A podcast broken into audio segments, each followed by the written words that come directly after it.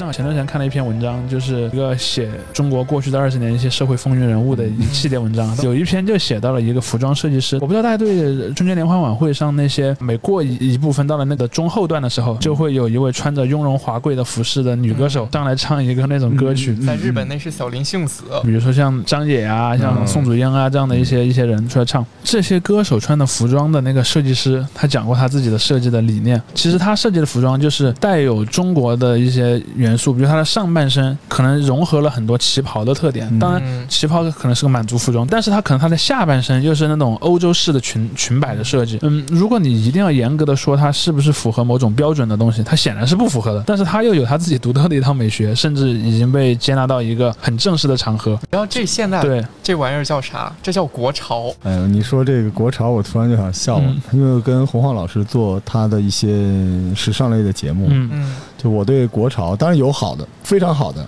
嗯但是我说一个观点就是不太不太便宜。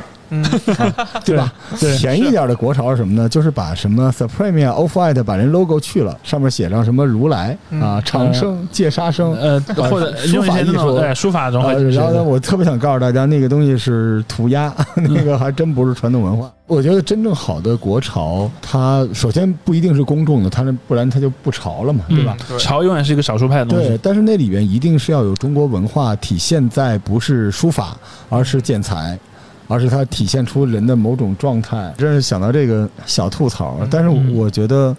就说到汉服这个，其实现在的汉服的设计，就是你永远没办法跟一帮人就只想吐槽，你能跟他讲嗯汉服是要包容、传承、嗯发展，他就会拿唐制、宋制、明制跟你聊。你跟他聊这个，他会跟你聊唐朝、宋朝、明朝的优越性。嗯，就是没办法。但我觉得大家还是传统文化嗯很重要一点是包容嘛。嗯，事实上，你会看到，之所以会出现那几个不同的体嗯制，不就是因为它变化了吗？如果它真的像有一些人想象的那样，从来不改变，那根本就不会存在不同的管制。因为他们同时存在，嗯这就是中国的文化，对，对吧？不然的话就没有唐制和宋制了，就只有明制了。它就是同时存在，而且让我们根据我们不光是你的形体，还有你的精神状态，或者说你的情感来选择适合你的。是的，所以这个才是重要。它嗯对我们来说，穿汉服并不是一场真正的祭祀。当然，祭祀是比较适合汉服这个场景的，但其实就是你日常的一个常服。你就今天想这么穿了，对吧？嗯开开心心，你想表现一些东西，挺好。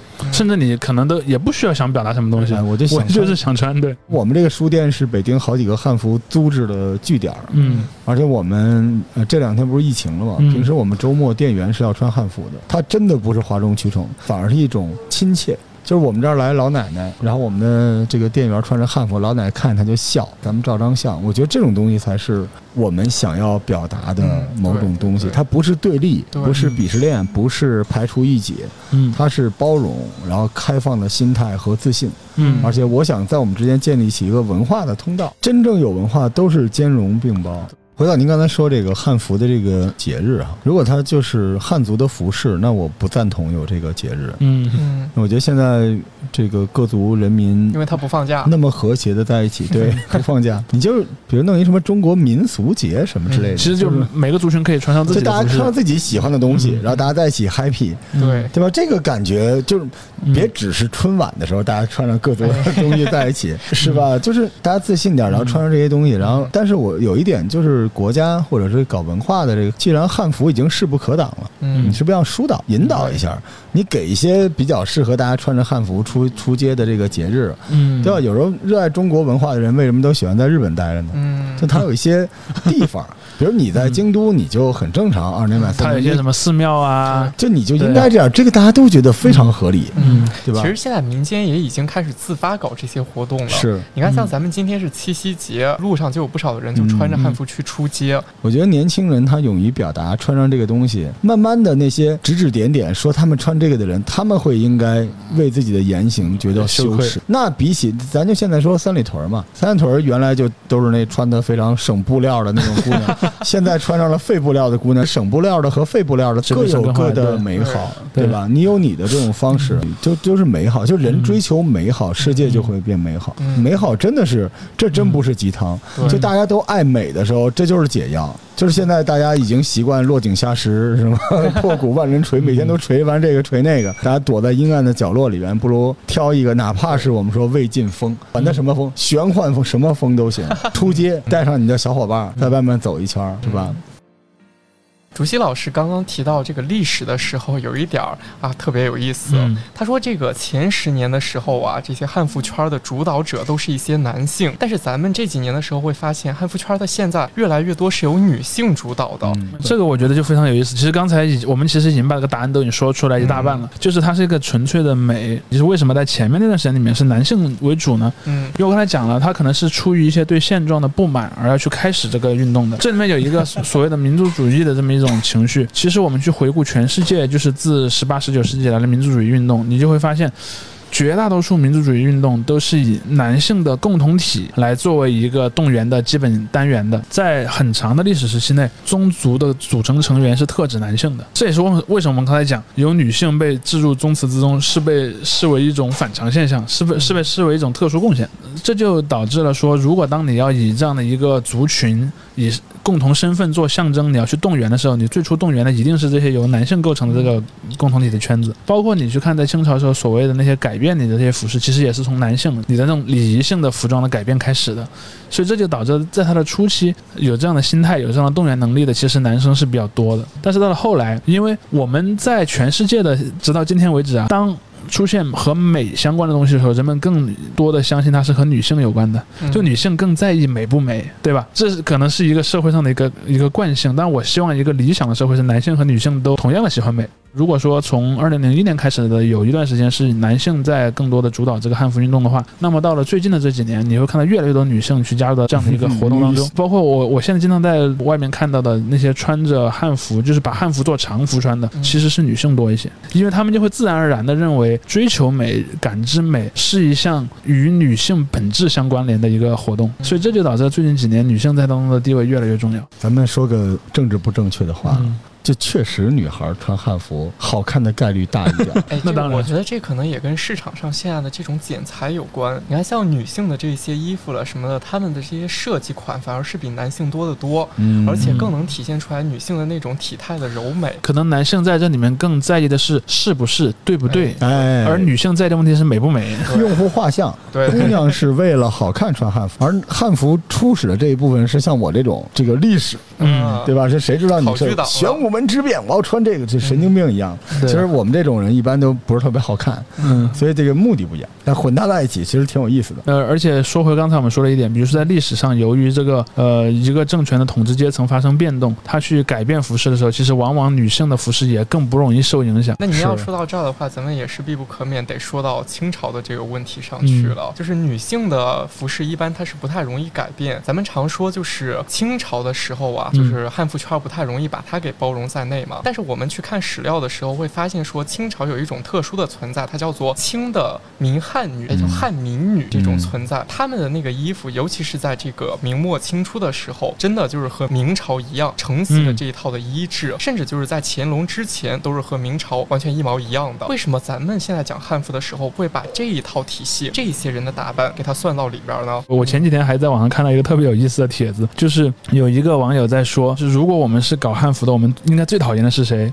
然后他说最讨厌的就是有一种是不准确的汉服，就比如说网上以前有一些那种呃，所谓他们叫影楼服，哎，对对吧？是就是说那种呃做的很随意，也不太精确的。然后另一种就是那个所谓的元和清嘛，有些人会这么想。但是这种其实就是一种我们刚才说到的，它是一种很机械的历史观。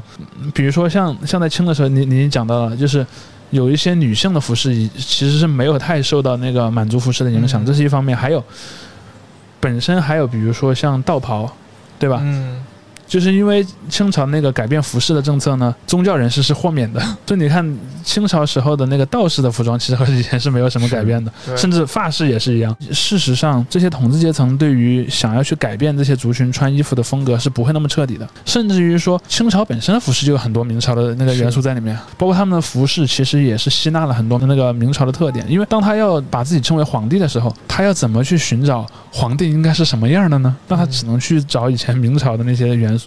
我之前看过一个美国的历史学家写的书，他当时就讲到过一个特别好玩的现象，就是说他其实也讲到，就是奢侈品这个东西，在各个文化、各个政权里面，它都有一个非常重要的地位，因为它是来标识我的身份的。是嗯所以说他，你看他会在一些带有明朝特点的服装上呢，去点缀上一些带有满族特点的东西，比如说毛皮。你看他会在很多服装的加一个毛领，或者在袖口加一圈毛。而他用的那个毛皮呢，不是一般的毛皮，是产于东北的貂皮，因为那个貂皮呢是在满族人的发源地所产的，它就拥有了某种文化上的一个正当性权力。上的权利上的一个正当性。那么穿着最有毛皮的服饰就被视为一种高贵的象征。我们现在看电视剧、电影都会讲赏谁谁谁黄马褂一件，对吧？其实，在清朝时候有一个也很尊贵的东西，赏谁谁谁裘皮马褂一件。比如说像那个李鸿章，就因为立功被皇帝赏了一件那个裘皮的那个上衣。那个裘皮上衣它贵在哪儿呢？它上面就是总体是黑的，但上面有一些白色的点缀。这个白的点缀呢，就是那个貂的脖子下面那一块毛。嗯一个貂只有很小的一块，然后你要用那个很小小的白色的那个毛底儿去在很大一件衣服上做上点缀，就意味着你要列很多只很珍惜的那个貂才能做成这样一件衣服。那么把这样的一件衣服赏给你对你的这个帝国做了最大贡献的一个大臣，那就变成了一个非常尊贵、非常有仪式性的行为。当然，李鸿章也不会随便穿那件衣服，平时他拿回家，他也把那个衣服放在一个很安全的地方把它供起来。这招被我学会了，经常发给我的听众我自己做的 T 恤什么嗯。对，就是就是你会看到说，在这样的一个事儿里面，就是就服饰它具有一种嗯标识身份的一个很重要的一个一个色彩。嗯。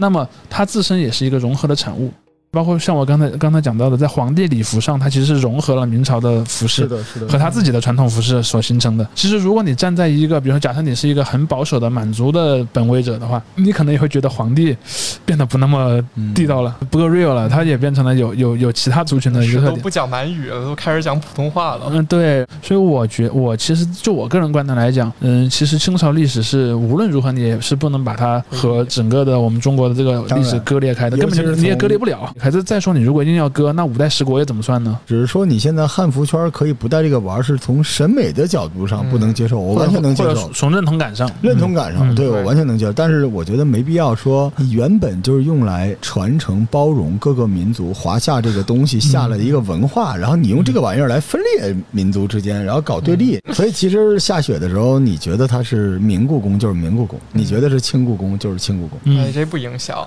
我们刚才也提到了金庸先生一次我想再提到他一次。其实最早的这个创作者，他本身就是一些拥有很强烈的汉本位思想的人，就像金庸，年轻的金庸啊，年老的金庸其实有点虚无主义了。其实我觉得。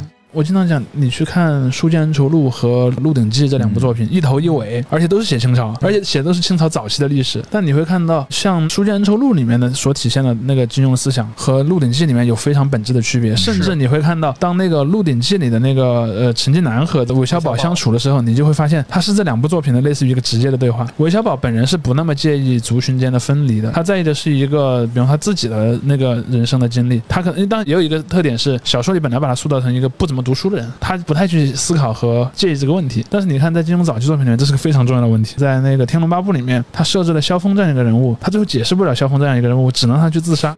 您刚才说到一个特别点重要的点，我突然想到的，嗯希望汉服的这些小伙伴们，你们别也陷入到这个东西。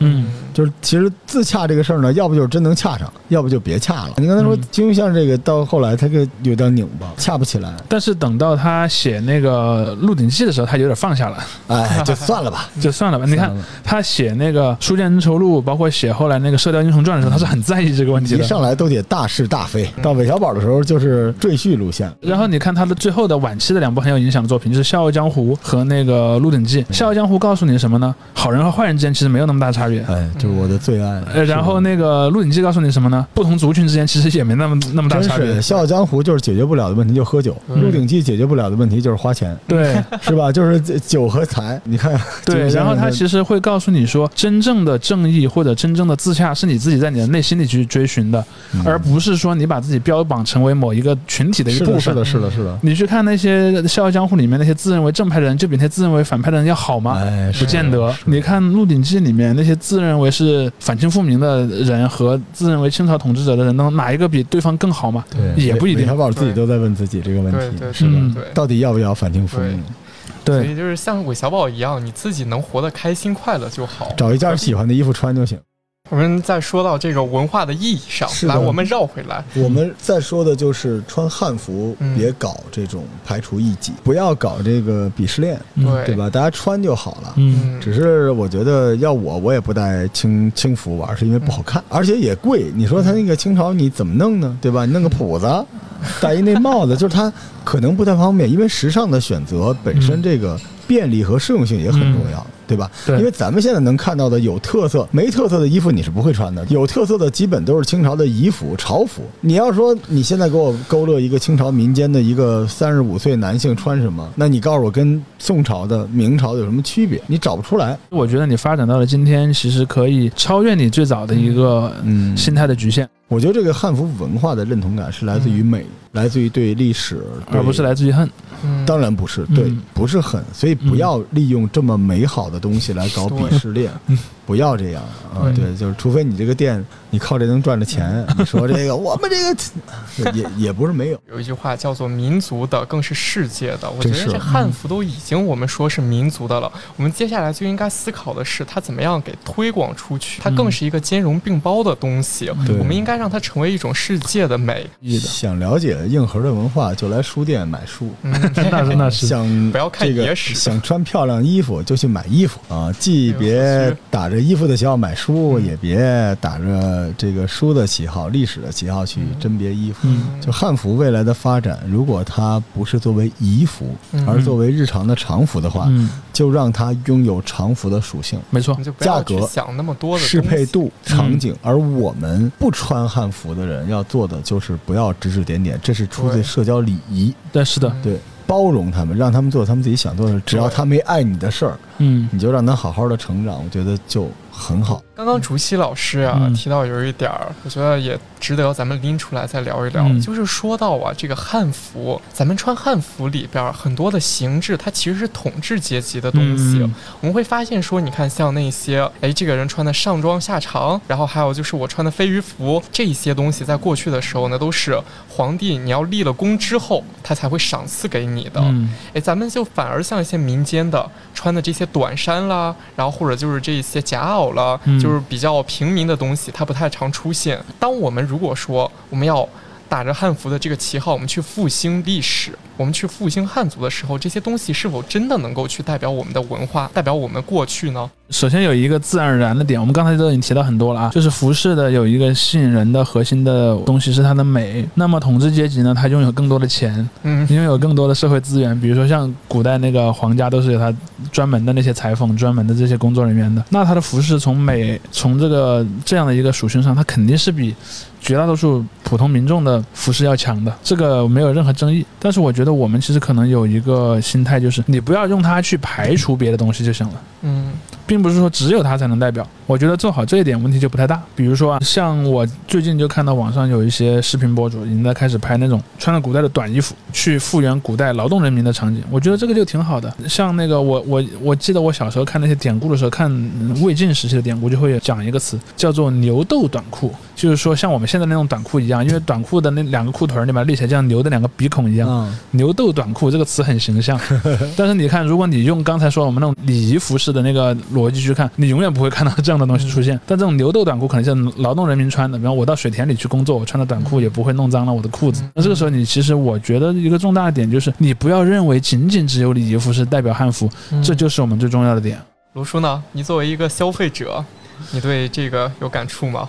我觉得混搭就挺好。嗯。对，因为我我有的时候会，我我是道袍的热爱者，对嗯我觉得特别方便啊，你就是那个职业特殊装。对我就是特嗯别喜欢没事儿就是披着个这个玩意儿走来走去等等嗯。之类的。我是比较强调实用性的，我觉得历史是放在脑子里，衣服是穿在身上，所以我永远在脸上写着四个大字叫“别来那套”。你让它各种东西都物尽其用嗯就可以，嗯。因为汉服会有两种方式吧，嗯。一种方式就跟我刚才老说 coser 似的，我要去扮演一个东西，对对你扮演了一个你想象中的那个东西，你想求认同，或者只是为了让自己在这个世界上走这么一下。嗯显得很独特。对，嗯很多人都说走一遭，走一遭不就这东西吗？对吧？嗯可以，嗯你如果这样可以，还有另外一种就是我穿汉服不是为了告诉你我来走一遭，我就是觉得这东西舒服好看，嗯我是为了我自己，嗯，那也可以。反正我觉得各有各的好处吧。我专门为汉服做了很多期节目啊，就推荐大家入坑，推荐大家买买这个买买那个，反正你自己喜欢。嗯然后不同的形制，它可能后面有不同的东西，就是它是一个爱好。对，嗯我觉得这东西你要喜欢的，你就探求一下，但也不用太嗯上纲上线了。而且我甚至可以这么说，在全世界各地都有一个共同的趋势，就是统治阶层的服装，它往往会故意设计的很复杂，故意设计的很不方便。嗯这样才能彰显它的地位。然后包括像那个在欧洲，你去看很多贵族女性的服装，她一个人是没法穿的，对。她一定要那个侍侍侍女帮她穿，她才能够穿得上。所以现在统治阶级就是现在流行的这个汉服，其实也发生变化，就是它根据人的形体的不同。用对处不同，嗯嗯、这个身上有有哪些地方是兜，哪些地方不太。你像现在唐制的衣服在街上走着很麻烦的，对吧？对所以也都做了这方面的优化嘛。像按你刚才说那个，比方说，如果这个东西很麻烦，你到古代你要那么穿，你就得带一书童跟着你，是嗯 你要带的东西，书童帮你用一个背篓背着。对对对，嗯所以现在其实他们已经发生了，我觉得已经在默默的发生变化。是的对，因为现在就像刚才您说的似的，就是对不对不太重要。我是觉得我原来是一个坚定的要了解对不对，但是我那个对不对不是用来穿的，嗯是我要研究这个东西。哎我想知道当事人什么样，但并不妨碍我穿的这个东西是一个符合当下的我。知道他在某个历史时时期对和我在当下对它进行改变，这两件事是完全不矛盾的。服饰是发展的嘛，它肯定是要为了人的舒适性而改变的。行，那我们最后的话来一个首尾连接，嗯因为一开始的时候嘛，咱们是从罗叔的历史剧我们给他聊起来了。嗯我们最后的话也是回到我们影视剧上，我们来一个首尾相扣的扣，就是想问一下 这个主席跟罗叔，您二位的话就是觉得说这两年的影视剧里边有没有就是服化道上做的比较好的和你们心意的？当然，我觉得最近几年的影视剧呢，可能由于世界投资方也都挺有钱的啊，哎就是在服化道其实是越来越舍得去投入的。呃，当然他可能也会也会闹一些笑话，或者说出一些错误，这肯定是有。但是我觉得，首先一点，我认为总体水平是在变高，包括说像刚刚才我们已经点到的《长安十二时辰》里面的服装，因为我觉得它比较好的一点在于什么呢？它复原的不仅仅是汉族人的服装，它还复原了很多其他族群。是的，比如说里面有一个显教祭司，哎，对对吧？显教祭司穿的服装是波斯人的服装，然后包括你看他选那个白色，嗯那个颜色是和显教信仰之间有的非常深的关联的。但我觉得这个如果按照现在这种态势吧，以后你要是电视电视剧范围越拍越广，然后如果拍到比较古老的时候，那可能就麻烦一点了。封神榜。对，如果《封神榜》再被拍一次，他如果能被拍成什么样，我其实内心是非常好奇的。那我还是喜欢这个泳装。就是斯巴达三百那路。罗叔呢？您这个老考究党了，您觉得这两年的影视剧呢？有一个大问题，就是如果我想知道历史的真相，我为什么不看书呢？就呃影视但是剧可能有一点，剧可能有一个向公众传传播这个信息的，呃对，就是大众剧对我的好处就是我告诉别人，你看《大明王朝一五六六》，你就嗯大概知道是怎么回事儿。嗯但是如果你想真正知道，你还是要看这个《大明王朝的七张面孔》，去看几个好书。嗯，所以实际上，我觉得剧有一个矛盾在于，他想给你呈现的不是真相，是好看的。但是另外一种问题就是，我很欣慰，就是现在服化道这波年轻人起来了，嗯就他们这波人呢。社会注意到这件事儿你，知道早年间的服化道都是干什么的吗？嗯好多都是戏曲班的老师傅。嗯，他服化道上很多东西是从戏服里传承下来一些这个元素，而现在的年轻人看着游戏 CG，、嗯看着各种复原的东西，看着这种纪录片出来了，看着考古的这些成果考，古的东西，嗯然后所以他们做的东西呢，已经有那个年代特别的神韵了。所以你想看明朝什么样，你可以看那个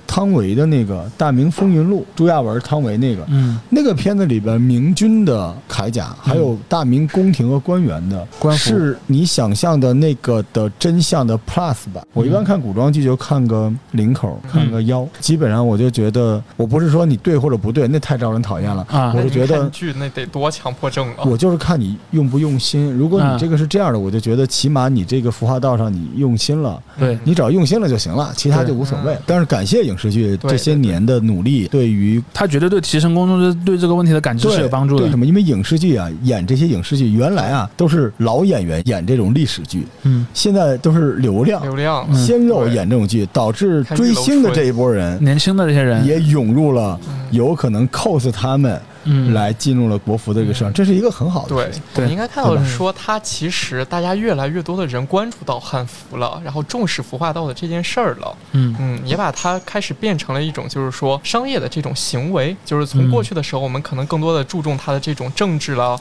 文化了、这种民族主义，但你就让它回。归到美的领域里。对，它就是一件只是，纯粹的。哇，我觉得它好看，对。哎，OK，我去追它；我觉得它好看，OK，我去买它。让它就好好的当一件漂亮的衣服。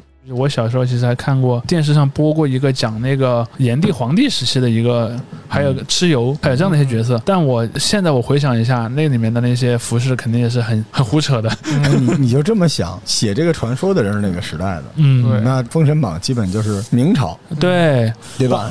《水浒传》也是，对《水浒传基本上也是呃元末明初的时时候的那些设定。我现在正在那个平台上播《金瓶梅》，所以其实里边所有的度量衡、穿着、美食，包括商业，全都是明朝对万历年间。他只是套了个宋朝的壳儿，它就是穿越剧嘛，因为万历年间。因为那个年代的人和我们不一样，那个年代没有考古学，他要去讲一个过去的故事，他只能基于两个东西来创作。第一个，我从过去听流传下来的故事，嗯基本就是靠话本。那往往是故事的这个脉络。然后，比方说，我想在我的时代重新去讲那个故事，那我就从画本、从戏文得到这个故事的大的模样，然后里面的那些我要填进去的细节，就像你刚才说的，我吃的什么东西，你看那些像《金瓶梅》《水浒传》里面对于这些东西描描述很细的，说谁谁谁你去买个什么东西来吃，谁谁谁你去弄个什么什么酒，那些东西我只能基于我当下的那个经验去获得。甚至《西游记》也是一样，你看《西游记》，别看它故事写的是唐朝的，它里面那些吃的东西、穿的东西全是全全是明朝的。所以你说将来汉服真正大崛起的时候，他最好自己造点 IP，就是这些衣服就跟 cosplay 似的。就我属于那个宇宙是吧？你是你是封神宇宙，你是金瓶水浒宇宙，你是什么宇宙？